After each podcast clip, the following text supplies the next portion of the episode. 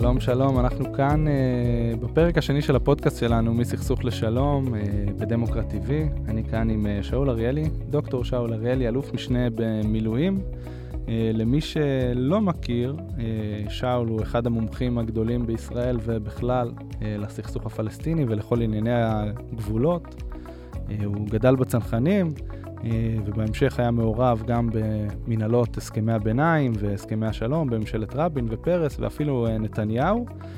אה, וב-20, אולי 30 שנה האחרונות מקדיש את עצמו לנסות ולשכנע שעדיין יש סיכוי לפתרון שתי המדינות, שעדיין יש סיכוי לשלום. אז בוקר טוב, שאול. בוקר אור, עומר. מה שלומך? בסדר, כמו תמיד. כן. מה, על מה אנחנו מדברים היום? היום אנחנו נדבר על השורשים של הסכסוך, בעצם היסודות אה, שיוצרים את האתוס הישראלי ביחס לסכסוך בתחילת הדרך, מסוף המאה ה-19 אה, ועד היום. כי ברגע שמבינים אותם, יותר קל להבין את האקטואליה ואת האירועים באקטואליה. מצוין, אני בטוח שהולך להיות מעניין. הפרק הראשון שלנו עורר הרבה תגובות, אה, מימין ומשמאל. אה, וחשוב להזכיר שהפודקאסט הזה מבוסס על ספר ששאול כתב, ככה בדיוק קרה, אה, ספר שעוסק ב-12 מיתוסים ישראלים על הסכסוך הישראלי-פלסטיני, אה, שהוא מנסה לאתגר ולפרק אותם אחד-אחד. זהו, בואו נתחיל. מסכסוך לשלום, עם שאול אריאלי ועומר לובטון גרנון, הפודקאסט של דמוקרט TV. שאול, אם אנחנו מדברים באמת על ראשית הסכסוך, אני רוצה להתחיל איתך אולי בשאלה שככה עד היום מעסיקה אותנו ומעצבנת אותנו ומעוררת בנו כל מיני דברים. אה, אז האם יש או אין עם פלסטיני? אוקיי, okay, זאת באמת uh, שאלת מיליון uh, הדולר.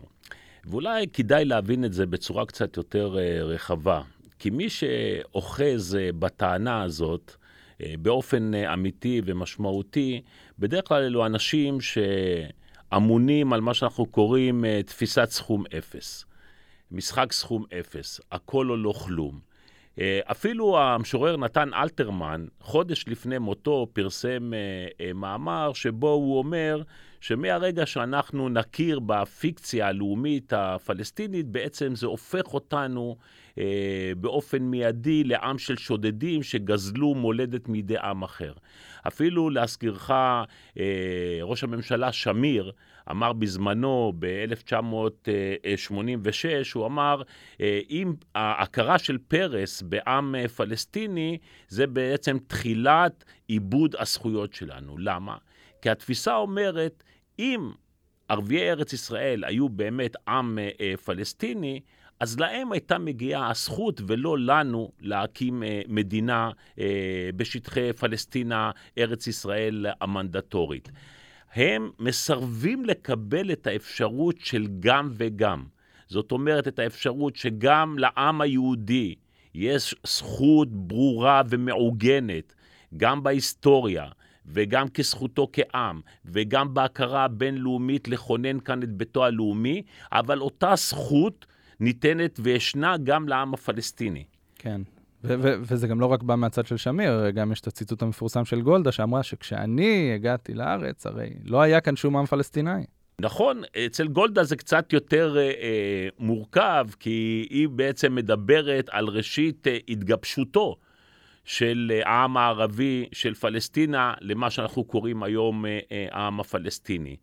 אבל אני אומר, כדי להשלים את מה שאמרתי אה, קודם, הנקודה הזאת מאוד חשובה, כי זאת בכלל תפיסת עולם. האם התפיסה שלך מאפשרת לראות שיש אפשרות של גם וגם, מולדת אחת שהיא מולדת לשני העמים, או זה חייב להיות אחד על חשבון השני. מתי התחילה ההתעסקות בשאלה הזו? ההתעסקות בשאלה הזאת התחילה בעצם דווקא אה, ממש אה, בהתחלה, משום שצריך לזכור שהקהילה הבינלאומית סירבה אה, להכיר בזכויות של ערביי ארץ ישראל כזכויות אה, קולקטיביות אחרי מלחמת העולם הראשונה. ובהצהרת בלפור, שאומצה אחר כך כמובן בכתב המנדט, מה שניתן להם זה בעצם ההבטחה שלא ייפגעו הזכויות האזרחיות שלהם. זאת אומרת, במדינה היהודית שתקום, הם יהיו אזרחים אה, שווי אה, זכויות. רק אה, מאוחר יותר, כתוצאה מההתגבשות ומההתעוררות של התנועה הלאומית של ערביי ארץ ישראל אה, הפלסטינים, הקהילה הבינלאומית התחילה בהדרגה להכיר בזכות שלהם. בהתחלה זה היה באופן חלקי, למשל בוועדת פיל ב-1937, דיברו על הקמה של מדינה ערבית, אבל לא עצמאית, אלא חלק מעבר הירדן, תחת השליטה של אה, אה, עבדאללה הראשון. ובפעם הראשונה שהייתה הכרה בהם באופן מלא כעם שבעל הזכות להגדרה עצמית, זה קורה רק ב-1947, בהחלטת החלוקה בכ"ט אה, בנובמבר.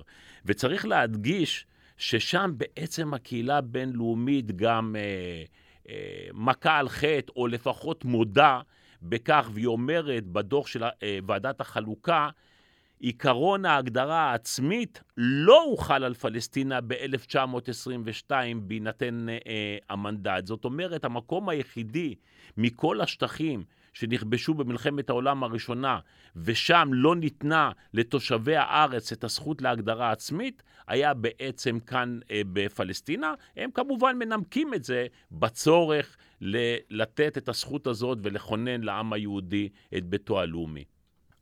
אז בעצם ב-47, פחות או יותר, סמוך להקמה של עוד מדינות בכל המזרח התיכון, ירדן, לבנון, סוריה, ישראל, כל מיני עמים התגבשו. ו- ואחת, אולי אחת השאלות שמעסיקה אותנו, אם אני אנסה רגע לקחת באמת צעד אחורה, איפה התחילה הלאומיות הפלסטינית? הרי יש כמה דרכים שבהם אה, עם, קבוצת אנשים הופכת לעם, בסדר? אולי הגבולות קבעו את זה, אולי איזה מכנה משותף. מה קרה שם אצל הפלסטינים שמשום מה, עד היום, וזה עד היום, עד לא מזמן, אפילו סמוטריץ' התבטא על זה לאחרונה, ואמר, אין עם פלסטיני, נקודה, כאילו, מנסים להוריד את זה מהשולחן, אין פ' בערבית, אתה יודע, כל מיני אמירות פופוליסטיות שנמצאות בימין היום. איפה זה התחיל, אותה תנועה לאומית פלסטינית ש, שכל כך קשה לנו להכיר בה? האמת שיש תאריכים מבחינתם מאוד מדויקים להקמתה של התנועה הלאומית של ערביי ארץ ישראל. צריך לזכור שהתנועה הלאומית הזאת קמה בתגובה להצהרת בלפור. היא לא קמה כתוצאה מתהליכים אה, טבעיים כמו שאפיין את המדינות אה, או את העמים באירופה במחצית המאה ה-19, זאת אומרת תהליכים של אורבניזציה, הסרת המחיצות השבטיות, החמולתיות, יצירת אה, מוסדות ארציים וכן הלאה. התנועה הלאומית הפלסטינית התגבשה בראשיתה כנגד הצהרת בלפור, כנגד הרעיון להפוך ארץ ערבית למדינה יהודית. לכן, דרך אגב, באמנה הפלסטינית נכתב בפירוש, התוקפנות על האומה הערבית ועל ערביי ארץ ישראל החלה ב-1917 עם מתן אה, הצהרת בלפור. אבל יש מועד הרבה יותר מדויק, הרבה יותר ספציפי, והוא בדצמבר 1920, בוועידה הלאומית שלהם. אה, שם הם אומרים בצורה מפורשת שהם דורשים להקים מדינה בתחומי ארץ ישראל, פלסטינה המנדטורית, עבור העם שיושב בארץ ישראל, וכמובן דובר ערבית, שבכלל זה ישנם גם את היהודים בעיקר מהיישוב הישן. לכן אפשר להגיד בצורה ברורה שתנועה לאומית בעלת אספירציות מאוד ברורות, מתחילה את דרכה ב-1920 אה, עם הוועידה הזאת. שהיו בעצם אנשים שמה, כבר אז הם הגדירו את עצמם אני פלסטיני? הם הגדירו את עצמם כמו שהם מגדירים את עצמם עד היום, אנחנו העם הערבי של פלסטין. או בקיצור פלסטינים. הרי הדברים האלה גם מופיעים אצלם uh, באמנה.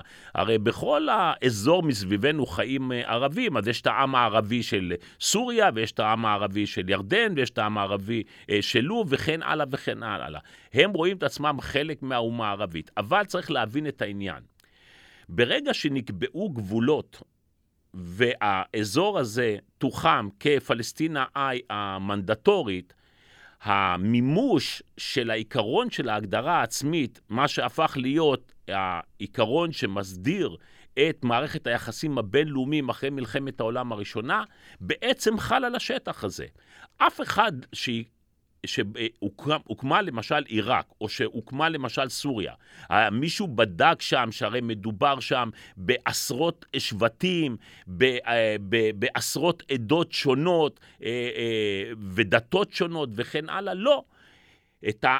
הארץ, כפי טוב, ש... גם, גם, גם עלינו לא בדיוק בדקו את זה. נכון. יש, יש משפט שאני מאוד אהבתי בספרים של יובל נוח הררי, שהוא מדבר על ההקמה של העם היהודי. והוא אומר, אתם יודעים, אם שוכב לכם בבוידם סוכר וקמח אלפיים שנה, ועכשיו תעשו מזה עוגה, זה לא בהכרח אומר שהעוגה הזאת בת אלפיים, כן?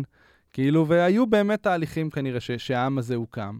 ועדיין, עם כל הדברים שאתה מספר, יש אנשים שמנסים לתחזק את, ה, את הנרטיב הזה, את המיתוס הזה אולי, שאין דבר כזה עם פלסטיני. כי, כי מה המטרה? יש, יש כאן שתי קבוצות בעצם. יש קבוצה אחת, כמו שהזכרתי, כמו שנתן אלתרמן הזכיר בזמנו, שחוששת שבעצם ההכרה בעם הפלסטיני, אתה תבטל את הזכות שלך, של העם היהודי, למדינה בארץ ישראל. ויש כאלה, הקבוצה השנייה, שהיא בעצם זו שמובילה את הטון היום בציבור הישראלי, היא אומרת, אם אין עם פלסטיני, בעצם אין למי לתת את הזכות להגדרה עצמית. והיחידים שהם בעלי הזכות הזאת, זאת אלה בני העם היהודי. ואנחנו, כל הארץ הזאת היא בעצם שלנו, ורק אנחנו יכולים לממש בה את הזכות להגדרה עצמית, כי רק אנחנו עם. השאר מקסימום יכולים לקבל אה, זכויות אה, אזרחיות כאלו אה, ואחרות. ולכן זו בעצם הגישה של מי שאנחנו מכנים אה, אנשי ארץ ישראל השלמה, גם דרך אגב על חשבון העובדה שגם לתושבים הערבים האלה לא בטוח שהם מוכנים לתת גם את שוויון הזכויות שהובטח להם בבלפור ובכתב המנדט ובמגילת העצמאות. כן, זה בעצם, ואם אנחנו מסתכלים על, על האתגרים שאתה מזהה בדרך לסכסוך, אני חושב שזה אולי אחד הדברים שהכי מסמלים את האתגר הפסיכולוגי שיש כאן. זה לא בהכרח אתגר ביטחוני, זה לא בהכרח אתגר uh, גיאוגרפי, לפתור את הסכסוך, זו, זו כוונתי, אלא זה אתגר פסיכולוגי, נפשי, רגשי, כאילו, כשאנשים אומרים אין עם פלסטיני, זה לא אמירה אינטלקטואלית, זו אמירה ממש רגשית, זה שלי, ואם, אני, ואם יש, אז, אז, אז הזהות שלי מבוטלת. נכון, נכון. ושוב מחזיר אותנו לשינוי של התפיסה ממשחק אה, אה, סכום אפס לגם אה, וגם. תראה, יש גם בעיה. אם אתה חושף את האמת המלאה באופן מיידי בפני אנשים שהאמינו יותר מדי זמן בשקר, אתה יכול לקרוע אותם. אתה יכול למוטט אותם. וזה מה שקורה, כשאתה רואה את ההתנגדות הזאת, למשל, בטוקביקים הרבים שהסרטון הזה, שזכה ל-200 אלף צפיות, אה, אה, אה, הטוקביקים האלה שמופיעים, אתה רואה שהאמירות לא קשורות למה שנאמר אה, בסרטון, כי הן באות מתוך הבטן, יש חשש אדיר. זה, זה יוצר דיסוננס קשה מדי.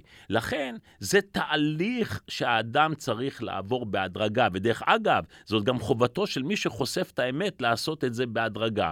לכן, ספר הוא הפתרון הכי טוב לזה. סרטון שהוא קצר, הוא די גורם לו לשפוך את המים עם התינוק. זאת אומרת, או שהוא מתנגד באופן מוחלט למה שאתה אומר והופך את העובדות הברורות למשהו אה, אה, בלתי קביל מבחינתו, או שלחילופין הוא משנה את עמדתו מקצה לקצה, וגם זה לא טוב. כן. שאול, לקהל המאזינים, למי שלא אה, מכיר, אז, אז בעצם כל אחד מהמיתוסים האלה הפך אה, גם, אה, או, או בדרך גם להפוך לסרטון קצר אצלנו בעמוד של דמוקרט TV. אתם מוזמנים ללכת לצפות, חלקם באמת עוררו uh, אלפי uh, תגובות uh, מכל הצדדים והרבה מאוד עצבים שככה הוציאו מהאנשים. Um, ו- ואנחנו באמת מנסים, גם בסרטונים, גם כאן בשיחה הזו, להבין את, את האתוס הישראלי שנבנה מהמיתוסים האלה.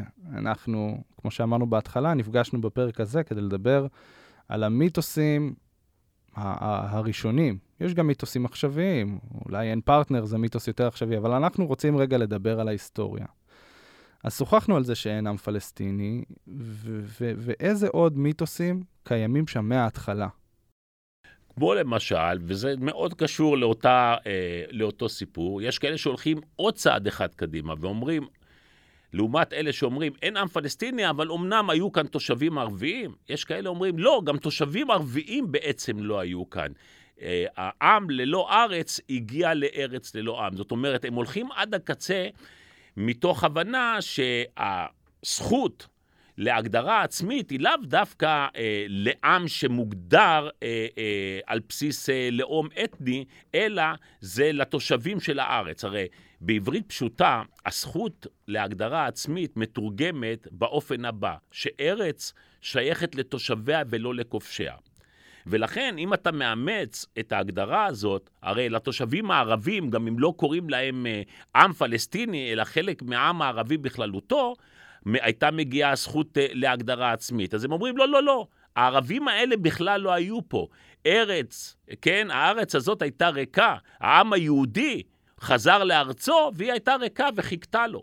הם ראו, הם ראו כמה טוב לנו פה וכמה נפלא פה, ואז הם באו אחרינו. כן, הרי אה, למשל הרב אה, שלמה אה, אבינר אה, אומר את זה בצורה מפורשת, הוא אומר, ורובם מקרוב זה באו סמוך למלחמת השחרור, שכמובן מבחינה היסטורית אה, אה, הדבר הזה בדותה לגמרי. תראה, גם יש עוד משהו, עומר, מאוד מעניין ביחס לכל המיתוסים. אנחנו, אה, המיתוסים האלה הם מיתוסים שנעשה בהם כמובן שימוש פוליטי אה, אה, מאוחר, אבל תמיד בזמן אמת, שעה שקשה מאוד למחוק את השיח שמתקיים בזמן אמת, אנחנו הרי ערים לכך ומודעים לכך, ואני מביא את זה באין ספור ציטטות, שההנהגה הציונית הייתה מודעת לחלוטין שאין מדובר בארץ ריקה. תסביר. אתה יכול למצוא שלל רב, שלל uh, uh, uh, הערות וציטטות מהמנהיגים הציוניים, שהם אומרים, למשל, בן גוריון אומר בצורה מפורשת, ארץ ישראל אינה ריקה, רק במערב הירדן יושבים שלושת רבעי מיליון איש, כן? או אפילו זנגוויל, ישראל זנגוויל, שלא מיוחסת האמירה הזאת של אה, עם ללא ארץ הגיע לארץ ללא עם, אומר כבר ב-1905, ארץ ישראל מיושבת. אפילו... מה, מה, מה זה מיושבת? כמה אנשים היו פה? היו כאן בתחילת המאה ה-20, או בוא נגיד, עם תחילת אה, העליות הציוניות בסוף המאה ה-19, היו כאן בערך כ-450-500 אלף איש, אבל אם אנחנו מדברים על כתב המנדט, כי זוהי הנקודה החשובה, אנחנו מדברים כאן על כמעט 700 אלף ערבים שחיו, ולצידם משהו בין 60 ל-80 אלף אה, אה, יהודים. זאת אומרת, רוב ערבי משמעותי. מובהק, מובהק לחלוטין. דבר ראשון, וגם יחסית למדינות שנוצרו באותה עת מסביבנו, מסביב לארץ ישראל, זאת גם הייתה הארץ הכי צפופה. למעט, דרך אגב, לבנון. היא הייתה הרבה יותר צפופה, פי עשר ויותר, ממצרים, מעבר הירדן, מסוריה, מעיראק, מערב הסעודית. כל המדינות שיש בהן גם שטח ניכר של מדבר.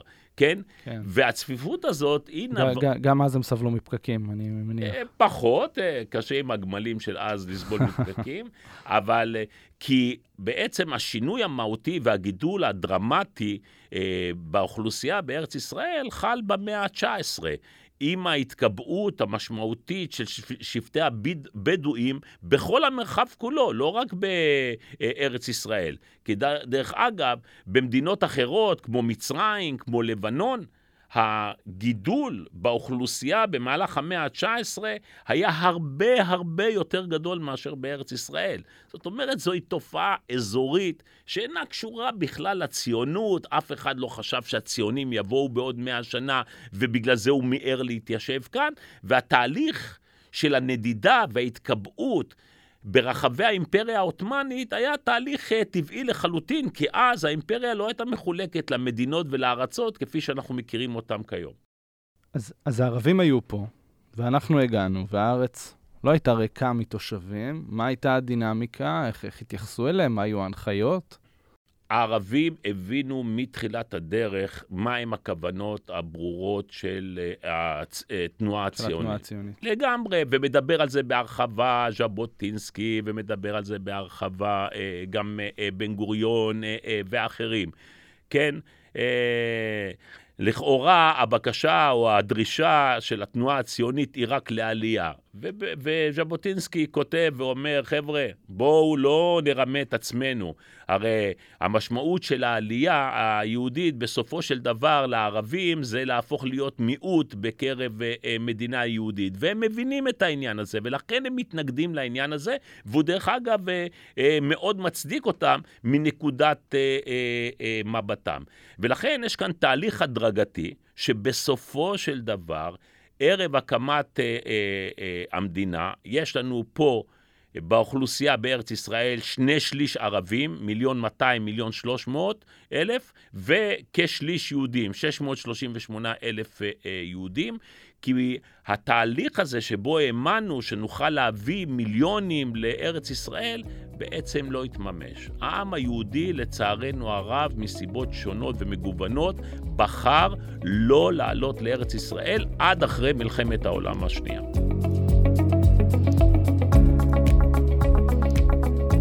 שאול, אחת הטענות המעניינות שאתה מעלה בספר שלך זה מיתוס שבעצם אומר שירדן היא פלסטין. יש כבר פלסטין. כן, זוהי טענה שנשמעת לא פעם ולא פעמיים, עד היום, דרך אגב, מחוגי הימין, בניסיון לכאורה למצוא פתרון לעובדה שאנחנו רוצים לספח את השטחים, אבל לא לתת אה, את האזרחות כפי שמתבקש ונדרש לתושבים הפלסטינים של השטחים. ולכן הפתרון שאומר, אוקיי, אפשר לתת להם בעצם אזרחות אה, ירדנית, ושהם יממשו את זכותם האזרחית בירדן ולא במסגרת מדינת ישראל, שתשתרע בין הים לבין הירדן. ואז אומרים, זוהי בעצם חלוקה הוגנת, למה? כי לטענתם, עבר הירדן המזרחי, ממלכת ירדן של היום הובטחה בעצם לתנועה הציונית, לעם היהודי, במסגרת הצהרת בלפור ובמסגרת אה, אה, ועידת אה, סן רמו. החלוקה כבר נעשתה, אנחנו כבר שילמנו. בדיוק, אנחנו כבר תרמנו את חלקנו, בעצם ירדן היא פלסטין, מה עוד שלמעלה מ-50% מהאוכלוסייה שלה היא בעצם פלסטינים שעברו, פליטים וכן פליטים. הלאה, ולכן אה, אין שום אה, צורך לחלק את ארץ ישראל אה, פעם שנייה, ואת הפתרון, אמרתי, לנושא האזרחות, אנחנו נמצא לזה אה, אה, בירדן. היום, אבל... היום, היום גם יורש העצר הוא חצי פלסטיני בירדן, אבל אה, חלפו כמה שנים מאז שזה התחיל. איפה, איפה מתחיל החיבור הזה בעצם שירדן היא פלסטין? כי ירדן הרי במקור... מדובר במדינה שהבריטים נתנו אותה לשבט מסוים, השבט של עבדאללה הראשון, אם אני זוכר נכון, שיקים שם מדינה, ולאט לאט זרמו לשם פלסטינים. זה לא שהיה חיבור ברור מלכתחילה בין ה... תראה, תחילת הדרך היא באמת בהפרדה של אה, ארץ ישראל המערבית מעבר הירדן, על פי ההחלטה של אה, הבריטים באישור של החבר הלאומים ואישור אפילו של ההסתדרות הציונית להפרדה הזאת, והעבר הירדן ניתן לעבדאללה. חיו שם בתחילת הדרך שבטים אה, בדואים, לא מדובר בשלב זה על נוכחות פלסטינית, מה שנקרא ערביי ארץ ישראל. ודרך אגב, מספר אה, הירדנים, מה שאנחנו קוראים היום הירדנים, ערב הקמת המדינה עמד בסך הכל על 300 אלף איש. זאת אומרת, ארץ מאוד אה, אה, לא מיושבת. הפלסטינים מגיעים לשם בעיקר בעקבות מלחמת אה, העצמאות, ואנחנו מדברים על כך שזה קורה כתוצאה משני דברים, סיפוח הגדה המערבית לירדן ב-1950 על ידי עבדאללה הראשון, וכמובן כל נושא הפליטים. לעבר הירדן המזרחי עברו כבר ב-48 למעלה מרבע מיליון פליטים פלסטינים, ועוד בערך כ-70 אלף עברו אה, לגדה. ולכן כל המספרים האלה שילשו באחת כמעט את המספר של uh, תושבי uh, ירדן, ולכן האחוז הגבוה שנמצא שם. צריך לזכור... כלומר, ש... יש פה גרעין של אמת. אני לא יודע מי עד היום מתחזק את המיתוס הזה, ומי היום טוען שירדן היא אכן פלסטין, אבל אבל אכן יש בירדן הרבה מאוד פלסטינים. ללא ספק. קודם כל צריך לזכור שהגדה המערבית יצאה מתוך הסיפור. המלך חוסיין ביולי 1988 אה, הכריז על ביטול הסיפוח של סבו עבדאללה, והגדה המערבית הפכה להיות מיוצגת אחרי מאבק בין עשרות שנים בין המשפחה האשמית לפלסטינים, רק ואך על ידי אה, אש"ף. אותו דבר לגבי עזה. עם ההסכמה, גם המצרית, עם הסכמי השלום וכן הלאה. לכן, אה, חלק ניכר מהפלסטינים בעצם חזרו להיות מיוצגים על ידי אה, התנועה שלהם, ובמקרה הזה אנחנו מדברים כאן אה, כמובן על אש"ף. הטענה שעבר הירדן היה שלנו, היא טענה שהיא די בדותה, משום ש... הבסיס להקמתה של המדינה היהודית הוא בעצם הצהרת, אה, היא בעצם הצהרת בלפור, ושם נכתב בצורה מפורשת שהבית הלאומי יקום בפלסטינה, ולא שפלסטינה תהפוך להיות הבית הלאומי, למרות שההסתדרות הציונית ביקשה את הניסוח הזה.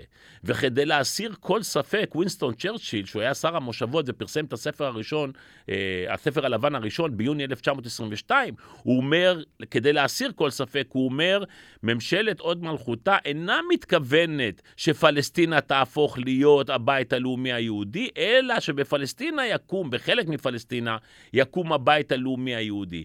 לכן לא הייתה שום הבטחה אה, אה, אה, ברורה מהצד הזה, למרות שמאוד רצינו בעניין. וכל התהליך של הפרדת עבר הירדן מפלסטינה, כפי שנקבעה בסן רמו 1920, היה תהליך מאוד מסודר, שההסתדרות הציונית הסכימה לו, החבר הלאומים אישר אותו, והוא יצא בצורה הזאת לפועל. היה, היה איזשהו שלב שההנהגה הציונית בכלל טבעה את עבר הירדן המזרחי? אכן, היה שלב, וזה בוועידת אה, השלום בוורסאי ב-1919, פברואר 1919, אה, ההסתדרות הציונית טבעה חלק קטן מאוד מעבר הירדן, את כל השטח שנמצא ממערב למסילת הברזל החיג'אזית, קרי ממערב לעיר הבירה של היום עמאן. מדובר בערך כ-20 אחוזים משטחה של ירדן, אבל זה היה השטח הגדול ביותר שטבענו. לכן, ביחס למשל ל-80 אחוז מממלכת ירדן, מעולם לא טבענו את זה. דרך אגב, מעולם גם לא הייתה בהיסטוריה התיישבות יהודית מעבר לקו הזה בימי בית ראשון או בימי אה, אה, בית אה, שני. אה, ולכן קשה לטעון שלקחו לך משהו שמעולם לא טבעת. עכשיו, גם ביחס לשטח שנמצא ממערב למסילת הברזל החיג'אזית, אף אחד לא הבטיח לנו את זה. ועובדה שההסתדרות הציונית, וגם חיים ויצמן חוזר על זה בצורה מפורשת, וגם זאב ז'בוטינסקי חוזר על זה בצורה מפורשת, הסכימה לכך שעבר הירדן המזרחי יוצא מתוך תכולת הצהרת אה, אה, בלפור. אתה יודע מה המשעשע? כאילו, אם נתייחס למיתוס הראשון ש, שדיברנו עליו היום, אז, אז אין עם פלסטיני, אבל אם יש עם פלסטיני, אז הוא, אז הוא בירדן. אז הוא, בדיוק, אז הוא כבר ירדני, כן, כן. כן. אוקיי.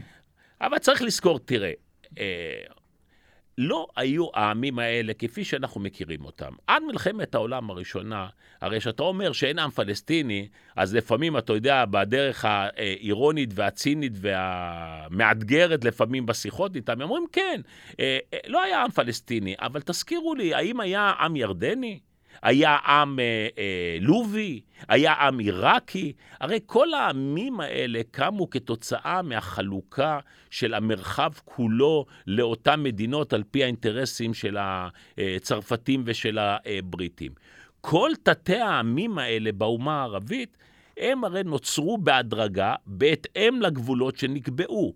התהליך הזה שהגבולות יוצרות, יוצרים את העמים, זהו התהליך הדומיננטי יותר ביצירת המדינות אה, אה, במאה ה-20. אה, ונשען על מה שאנחנו קוראים לאומיות אזרחית, שהיא אומרת את הדבר הבא: אם אדם הוא תושב חוקי בארץ קיימת ומוכרת, הוא חלק מהאומה. זה מבוסס על המהפכה הצרפתית, על המהפכה האמריקאית, ואני רוצה להגיד לך שרוב מדינות העולם מבוססות על הלאומיות האזרחית יותר מאשר על הלאומיות האתנית, כמו למשל, תיקח את uh, uh, יפן או תיקח את צרפת, כן. את, סליחה, את בריטניה. אתה מתייחס כאן לעניין של הגבולות. שהגבול קובע בסוף את החלוקה, שהגבול עוזר לבנות את העם שנמצא ב- ב- במסגרת שלו, ו- ואני כן רוצה שנתעכב על הסיפור הזה של הגבולות. כי גם זה באמת עניין מאוד מאוד משמעותי, ש- שגם קשור לאחד המיתוסים שאתה מדבר עליו. אם מעולם לא הייתה התיישבות יהודית באותו עבר ירדן מזרחי, למה הם דרשו את זה בכלל? מה, איך דווקא זה הפך להיות הגבול שהם רצו? ראשית, אה, אה, הייתה התיישבות יהודית בעבר הירדן המזרחי, אבל לא בכל עבר הירדן המזרחי, אלא מה שנמצא צמוד מאוד לירדן מצידו המזרחי. בשטח מאוד קטן יחסית, כן? אנחנו יודעים מי הסיפור של אה, שניים וחצי השבטים שנשארו שם, ודרך הכיבושים של אלכסנדר ינאי, וכן הלאה. אבל השיקול האמיתי, ומדברים על זה בהרחבה, אה, אה, בן צבי, יצחק בן צבי ודוד אה, בן גוריון בספרם ב-1918, השיקול האמיתי לקביעת גבולות פלסטינה המנדטורית היה השיקול העתידי. בן גוריון אומר, אנחנו צריכים לחשוב על ארץ ישראל וגבולותיה, על העתיד של העם היהודי, ולא רק על ההיסטוריה של, ה, אה, אה, של העם היהודי. ולכן השיקולים היו שיקולים כלכליים. אנחנו רצינו את עבר הירדן, אה, חלק מעבר הירדן המזרחי, א', כדי שתהיה לנו שליטה מלאה בירדן, כל סוגיית המים, שליטה מלאה בים המלח, וכמובן במינרלים ש, שבו, על מנת שנוכל לייצא אותם, ורצינו את האזור של רמת הגולן ורמת ערבית בשביל חקלאות תעשייתית. זאת אומרת, כלל השיקולים היו שיקולים כלכליים, איך ליצור טריטוריה שהיא תעניק אה, אה, חיות למדינה היהודית שתקום. ובסוף, אותם גבולות שדרשנו, שחלמנו, שרצינו, שתכננו לבנות איתם פה אה, מדינה מפותחת, אה, עתירת תעשייה, הם, זה לא מה שקרה בפועל. מה, מה כן קרה בפועל בהחלטות אה, החלוקה, בהחלטות הבינלאומיות? כן, אה, אתה צודק לגמרי. כפי שאמרתי, התנועה הציונית והעם היהודי שסירב לעלות לארץ ישראל לא חולל את המהפך הדמוגרפי ואת המהפך ההתיישבותי. וערב הקמת המדינה, ערב החלטת החלוקה, היו פה שני שליש ערבים ושליש יהודים, והערבים שלטו והיו בעלי 90% מהקרקעות. לכן הלכנו על חלוקה, שדרך אגב, התנועה הציונית, הסוכנות היהודית, בראשות דוד בן גוריון, מבקשת את זה בצורה מפורשת. בפברואר 1947, בן גוריון שולח מכתב לשר החוץ הבריטי בבין, ואומר לו, אם אתה מעוניין לשים קץ לכל סכסוך הדמים שבארץ ישראל, הפתרון המיידי האפשרי הוא חלוקה למדינה ערבית ולמדינה יהודית. הדבר הזה בא לידי ביטוי בהחלטת החלוקה, שעה שמתקבלת החלטה להקים שתי מדינות, מדינה יהודית על 55% מהשטח ומדינה ערבית על 45% מהשטח. החלטת החלוקה הזאת בעצם סוגרת את המעגל שהתחיל 50 שנה קודם לכן. בהחלטה של הקונגרס הציוני הראשון בבאזל ב-1897 נכתב שהעם היהודי שואף להקים לעצמו בית אה, לאומי בארץ ישראל, אבל מה? שיוכר במשפט העמים, או באחד התרגומים במשפט הכלל. זאת אומרת, אנחנו תובעים את זכותנו, אבל זכותנו צריכה להיות מוכרת על ידי הקהילה הבינלאומית. וההכרה של הקהילה הבינלאומית ניתנה לנו באופן מעשי לכדי הקמת מדינה באופן מלא בכ"ט בנובמבר, ופה מדובר על קצת יותר ממחצית משטחה של פלסטינה אי המנדטורית. זו התקופה שעוד היה אכפת לנו מההחלטות הבינלאומיות, ועוד לא, לא נתבע משפט או"ם שמום. אה, נכון, וגם כוחו של האו"ם היה שם אה, אה, הרבה יותר משמעותי מאשר כוחו היום, גם בדרך אגב של העצרת היה הרבה יותר כוח מה שהיום אה, זה בטל בשישים לעומת אה, מועצת הביטחון, אבל כן, ידענו לכבד את הדברים, בעיקר שבאנו מהעמדה של החלש ומהעמדה של זה שנותנים לו, כן? עד כדי כך שאפילו בעקבות החלטת החלוקה, בבית הכנסת הגדול ב...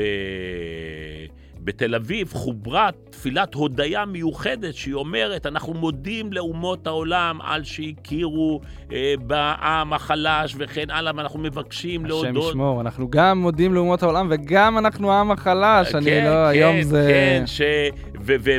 ואנחנו מלאי אה, תודה והכרה, וזה נעשה באמצעות תפילה בבית כנסת, לא, אה, לא סתם, אבל כפי הנראה, מאז הדברים השתנו והתבלבלו היוצרות. הדברים השתנו.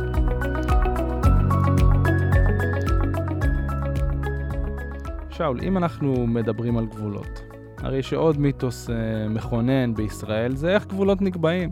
ועד היום אנחנו רואים את הגישה של אה, יודע, גושי ההתנחלויות, או אני לא יודע איך לקרוא לזה, מפעל ההתנחלויות, שהם אומרים, בקצה של היישוב הכי, הכי, לא יודע, הכי קיצוני, הכי רחוק, שם ייקבע הגבול. איפה הדבר הזה מתחיל? איך זה היה נראה אז? זה לא התחיל ב... לא יודע. זה לא התחיל לאחרונה בשטחים ביצהר. לא, זה לא התחיל לאחרונה, זאת בדותה שנמשכת אה, הרבה זמן, אה, ובעצם מייחסים את אה, תחילתה לאמירה שלכאורה אמר יוסף טרומפלדור, שלהב המחרשה יקבע את גבולותינו. תראה, אנחנו צריכים להבחין בין uh, uh, שתי תקופות. יש את התקופה של מה שאנחנו קוראים לה המנדט, תקופת המנדט uh, הבריטי, ששם בהתאם ל, uh, לכתוב uh, במנדט והצהרת uh, בלפור, עדיין לא ידענו מהם הגבולות שהמדינה היהודית תקבל בתחומי פלסטינה.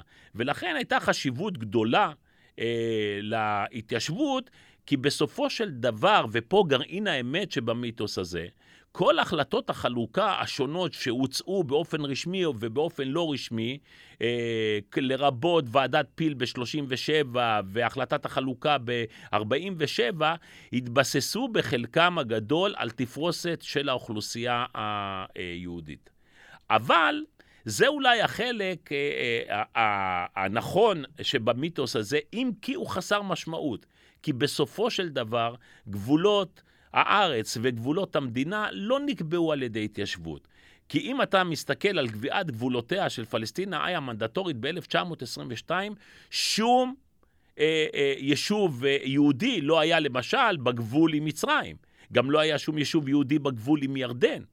אה, הדבר היחידי, היישוב היחידי שקבע את הגבול של ארץ ישראל המנדטורית היה מטולה. משום שבהסכמה הבריטית, אה, צרפתית, מהי הנוסחה לקבוע את גבולות הארץ, הם אימצו את הנוסחה מהתנ"ך, מדן ועד באר שבע. והם החליטו לזהות את מטולה, מה שלגמרי אה, אה, יכול להיות אה, נכון וקרוב, כדן המקראית. אבל למשל, כל הבדותה הזאת, שלמשל הוביל את זה חגי אוברמן בזמנו מערוץ 7, אה, שתל חי, הלקח המרכזי של נפילת תל חי, זה שההתיישבות קובעת את גבולות הארץ והמדינה, היא בדותה מוחלטת, גם במקרה הספציפי הזה. תל חי מעולם לא נלקחה בשיקולים, לא של הבריטים, לא של הצרפתים. אני אגיד לך גם יותר מזה. גם שזימנו את נציגי התנועה אה, אה, הציונית אה, לדון בנושא הגבולות, גם נציגי התנועה הציונית מעולם לא טרחו להעלות את הנושא הזה בפני הצרפתים והבריטים.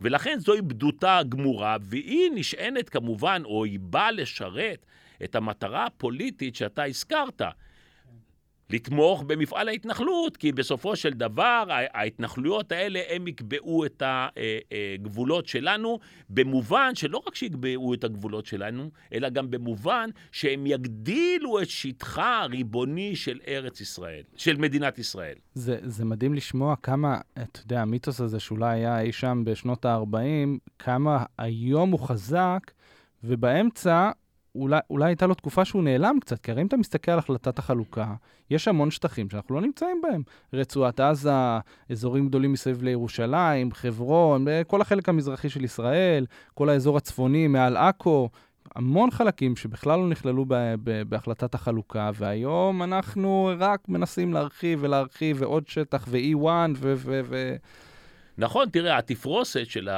היישוב היהודי ערב החלטת החלוקה הייתה במה שנקרא העין ההתיישבותי, מישור החוף וה, והעמקים. גם בבעלותנו היו פחות משבעה אחוזים מאדמת אה, אה, ארץ ישראל. אבל למרות העובדה הזאת, אה, קיבלנו 55 אחוז מהשטח, שדרך אגב, 33 יישובים יהודיים נשארו מחוץ אה, לתחומי המדינה היהודית. כך... מה, זה היה הסיפור של קליה שם? ו... אה, כן, אה, יישובים, החל מכפר דרום, אתה יודע מה, לצורך העניין ולמיתוס, חניתה. חניתה שהיא הסמל של חומה ומגדל, והיא הלכה לגליל המערבי על מנת שהוא יהיה חלק ממדינת ישראל, כן, וכן הלאה כן. וכן מן הלאה. מן הרוח הנושבת בחניתה. כן, ועובדה היא שחניתה, כמו יישובים אחרים, עשרות יישובים אחרים, לא השפיעו על גבולות, כי לא היה בהם היגיון בגבולות שיכללו את כל ההתיישבות היהודית. אבל שוב אני מזכיר, בסופו של דבר, כל תוכניות החלוקה הזאת, גם אם הם הושפעו מהתפרוסת של היישוב היהודי והערבי, הם בסופו של דבר לא קבעו את הגבול. מה שקבע את הגבול זה אלו מלחמות ישראל. מלחמת העצמאות היא המלחמה המכוננת. לאן שהגיע אה, כידון הרובה, להב המחרשה הגיע בעקבותיו, ולא ההפך. שטחים שישראל כבשה במלחמת העצמאות יושבו לאחר כיבושם. אותו דבר זה קרה בסיני, אותו דבר זה קרה ברצועת עזה, ואותו, ו, ו, ו, ואותו דבר זה כמובן קרה אה, בגדה המערבית. וחשוב מכך, שכידון הרובה נסוג, אם באופן חד צדדי, מרצועת עזה או מצפון השומרון, או באמצעות הסכם, כמו למשל עם אה, אה, מצרים, גם ההתיישבות יצאה בעקבותיה. ההתיישבות לא יכולה לשרוד ללא כידון הרובה, אלא אם כן היא כמובן מעוגנת אה, בהסכמים מקובלים. אז, אז יש לנו פה בעצם איזשהו שילוב גם של מה קבעו המלחמות, גם מה קבעו ההסכמים, ובעקבותיו שהגיעה התיישבות, שגם הרבה פעמים דחקה אוכלוסייה ערבית, פלסטינית, החוצה. ללא ספק, תראה, כל התהליך בשטחים שנכבשו במלחמת uh, השחרור, או מלחמת העצמאות, היה התהליך הזה. ישראל הרי מיהרה להרוס uh, 417 כפרים ערביים. כמה? כמה? 417 כפרים ערביים, ולבנות במקומם 465 יישובים אה, יהודיים עד מלחמת אה, ששת הימים, עד 1967. היינו חייבים לחולל את המהפך המרחבי והדמוגרפי הזה, על מנת שהשטחים האלה שכבשנו במלחמת העצמאות יישארו שלנו, ואכן הצלחנו עם העניין הזה, ואחרי מלחמת ששת הימים נתקבלה ההכרה באמצעות החלטה 242 בגבולות החדשים. יש נקודה חשובה שצריך להדגיש כאן, עומר. למשל, תבוא טענה ותגידו, אתם יודעים מה, בכל מקרה, שעה שייחתם הסכם קבע בין ישראל לבין הפלסטינים, הסכם שמבוסס על פתרון שתי המדינות, הגבול של ישראל בעצם משתנה לאור העובדה שאנחנו מקיימים חילופי שטחים בינינו לבין הפלסטינים. אנחנו נספח את מרבית המתנחלים וניתן שטח באזורים שונים. הדבר הזה נכון מאוד, אבל צריך לזכור, זה לא, זוהי לא המטרה של מי שאוחז במיתוס. המטרה שלו זה להגדיל את שטחה של מדינת ישראל. אמנם הגבול ישתנה, אבל שטחה של מדינת ישראל לא יגדל ולו בסנטימטר מרובע אחד. למה? כי זה מבוסס על חילופי שטחים ביחס אחד לאחד. על כל קילומטר רבוע שניקח מהפלסטינים, אם אנחנו מקיימים את ההסכם הזה בפרמטר הזה, אנחנו נצטרך להחזיר קילומטר אחד רבוע מתוך ישראל, ולכן שום דבר לא השתנה. דרך אגב, יש לנו כבר ניסיון עם העניין הזה. למשל, בהסכם השלום עם ירדן, שנחתם ב-94, התקיימו חילופי שטחים בין ישראל לבין ירדן כדי להשאיר שטחים חקלאיים של המושבים שהיו באזור ירדן תחת ריבונות ישראל, אבל אלה היו חילופי שטחים ביחס אחד לאחד. אנחנו סיפחנו 16.5 קילומטרים רבועים והחזרנו 16.5 קילומטרים רבועים. זאת אומרת, שטחה של מדינת ישראל לא גדל, רק הגבול השתנה, וזאת לא המטרה של אלו שמצדדים במיתוס הזה. כן, כן, נראה, נראה שבאופן כללי כל אלו שמצדדים ב... ב, ב... שלל המיתוסים ש, שאמרנו כאן, שאגב, מה, מה זה מצדדים? לדעתי, זה מיתוסים באמת שהם, כמו שאמרנו גם בפרק הקודם, הם כל כך משמעותיים בזהות הישראלית, הם כל כך משמעותיים בזהות של כל אחד ואחד מאיתנו. זה לא ש, שזה מיתוסים שמחזיקה בהם רק איזושהי קבוצה קטנה שיושבת על איזה גבעה אי שם בשומרון. אבל כן, מי שמתדלק אותם ודוחף אותם ו- ורוצה שזה ישרת את המטרות הפוליטיות שלו, הוא בסוף כן משתייך למחנה פוליטי מסוים, שרוצה מה? שרוצה אה, להמשיך, כמו שאתה אמרת, במפעל ההתנחלות ולרשת את כל הארץ, קרי במקרה הזה את הגדה המערבית. תראה, כמו שאמרנו בפעם הקודמת, למיתוסים יש תפקיד חברתי ואסור לבטל אותם. הרי למיתוס הזה של ארץ ריקה, למשל, אה, מדבר על זה בהרחבה אה, אה, א' ד' גורדון. איך הוא מנמק את הארץ ריקה? הוא אומר, תראו, שום אה, אה, עם אחר במשך אלפיים שנה לא קנה זכות על הארץ הזאת, כי הוא לא יצר בה כלום. אנחנו, העם היהודי שגלה מעל ארצו, בעצם נשמרה לנו הזכות הזאת, והעובדה שהארץ הזאת נשארה ריקה במשך אלפיים שנה, אה, אה, בעצם משמרת את הזכות. למה הוא היה חייב לעשות את זה? כי כמו שאמרנו, העם היהודי לא רצה לעלות לארץ ישראל. ולכן המיתוס הזה התחיל מה שנקרא לטעת שורשים כבר לפני מאה שנה, על מנת להביא את הצעירים לארץ ישראל. אבל היום, מאה שנה מאוחר יותר, שהמציאות היא שונה לחלוטין, להמשיך ולהשתמש במיתוס הזה תחת טענה שכבר אז ידעו שהיא טענה אה, שקרית וכן הלאה, אה, זה בעייתי. תיקח למשל את הסופר אה, חיים ברנר. חיים ברנר אומר כבר ב-1919, הוא אומר, חבר'ה, חייבים להודיע לצעירים היהודים בכל העולם בדיוק מה המצב, להגיד להם שהארץ הזאת אינה ריקה, היא מיושבת בכל מקום שאפשר להתיישב בו. הוא אומר... מה, הוא השתגע? אנחנו חייבים שהם יבואו, צריך חיילים בדיוק, למלחמה. בדיוק, הוא אומר, צריך להגיד להם שהארץ מיושבת, אמנם היא ענייה, היא לא מפותחת כמו כל האזור, אבל היא מיושבת, שידעו את האמת, הוא אומר. אל תרמו אותם, כי הם באים לפה ופתאום הם רואים כאן מאות אלפי ערבים, אה, וכן הלאה, אה, וכן הלאה, ולכן זה יוצר אצלם משבר, וזאת הסיבה שרבים מאוד מאנשי העלייה השנייה והשלישית עלו לארץ, וכ-70% מהם חזרו חזרה.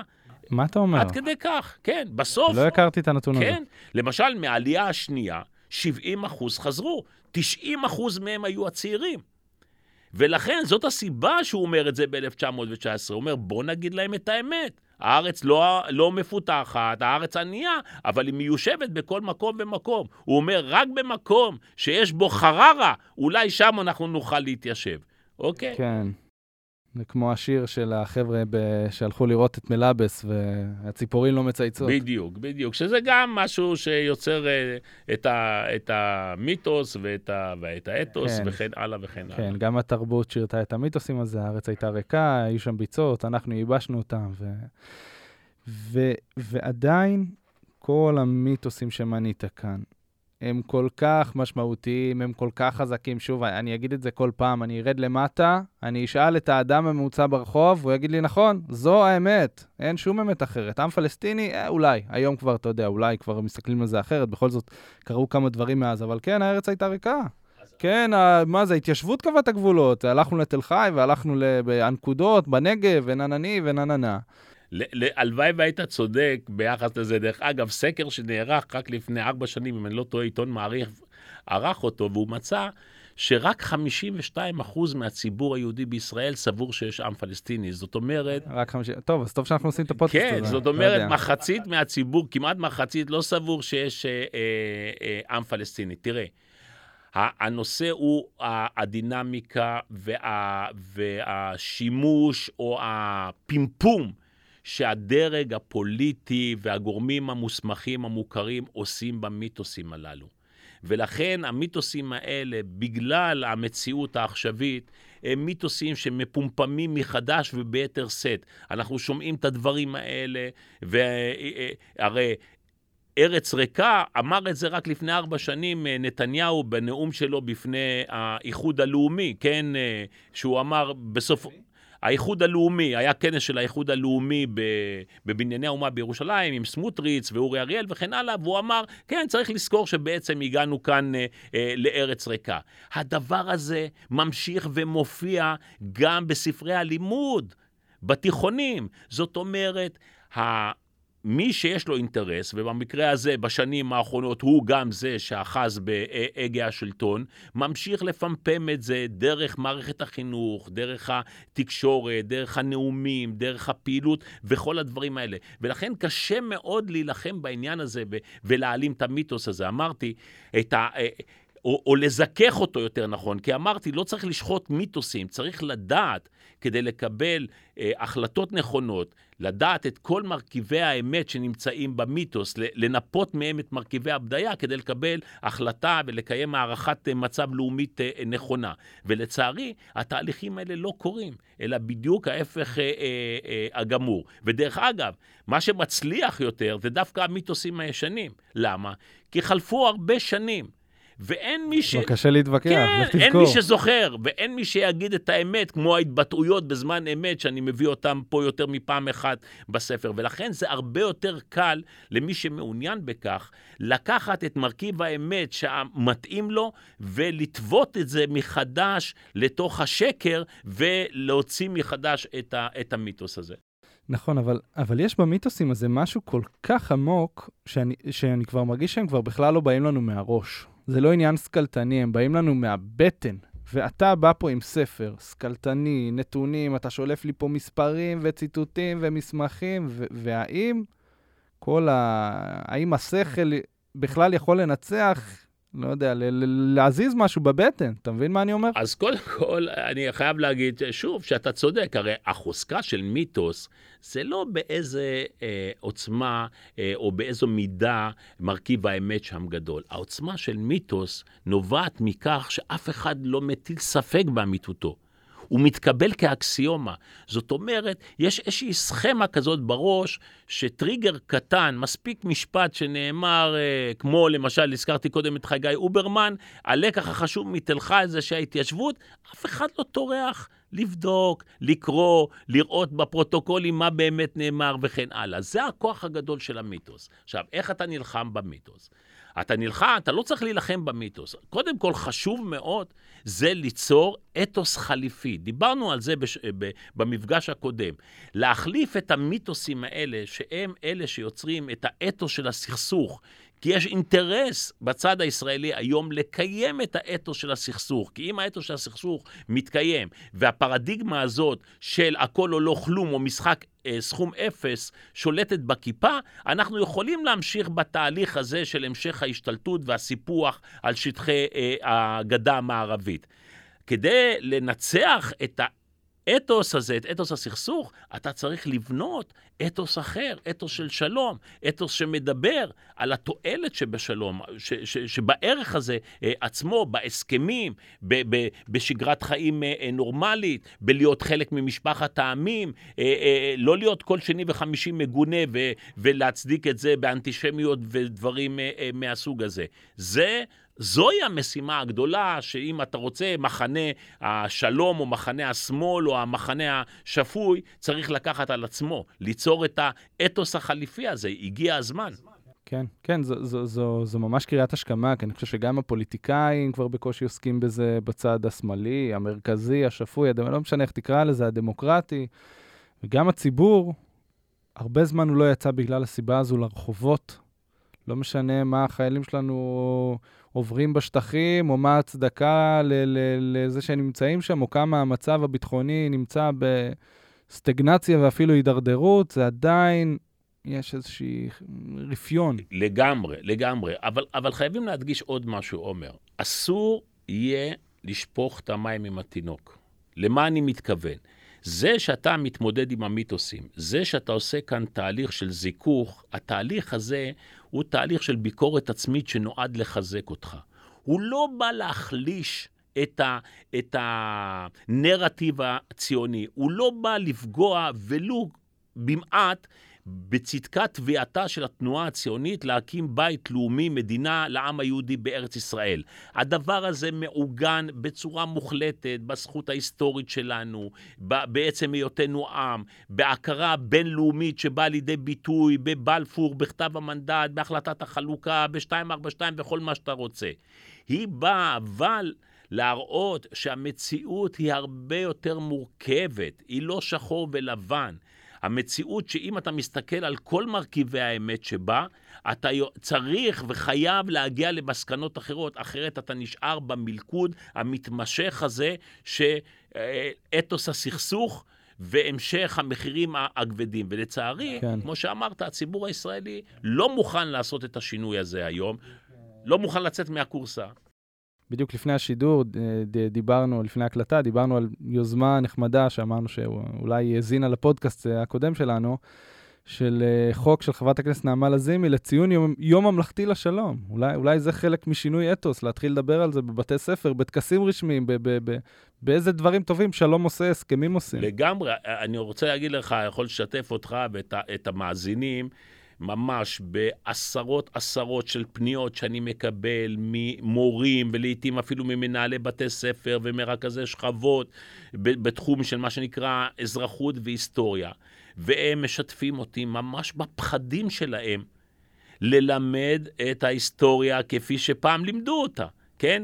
אה, והם שטופים, והם לחוצים, והם נאלצים בעצם ליישר קו לא פעם ולא פעמיים עם אמירות שהם יודעים שהן אה, אינן נכונות.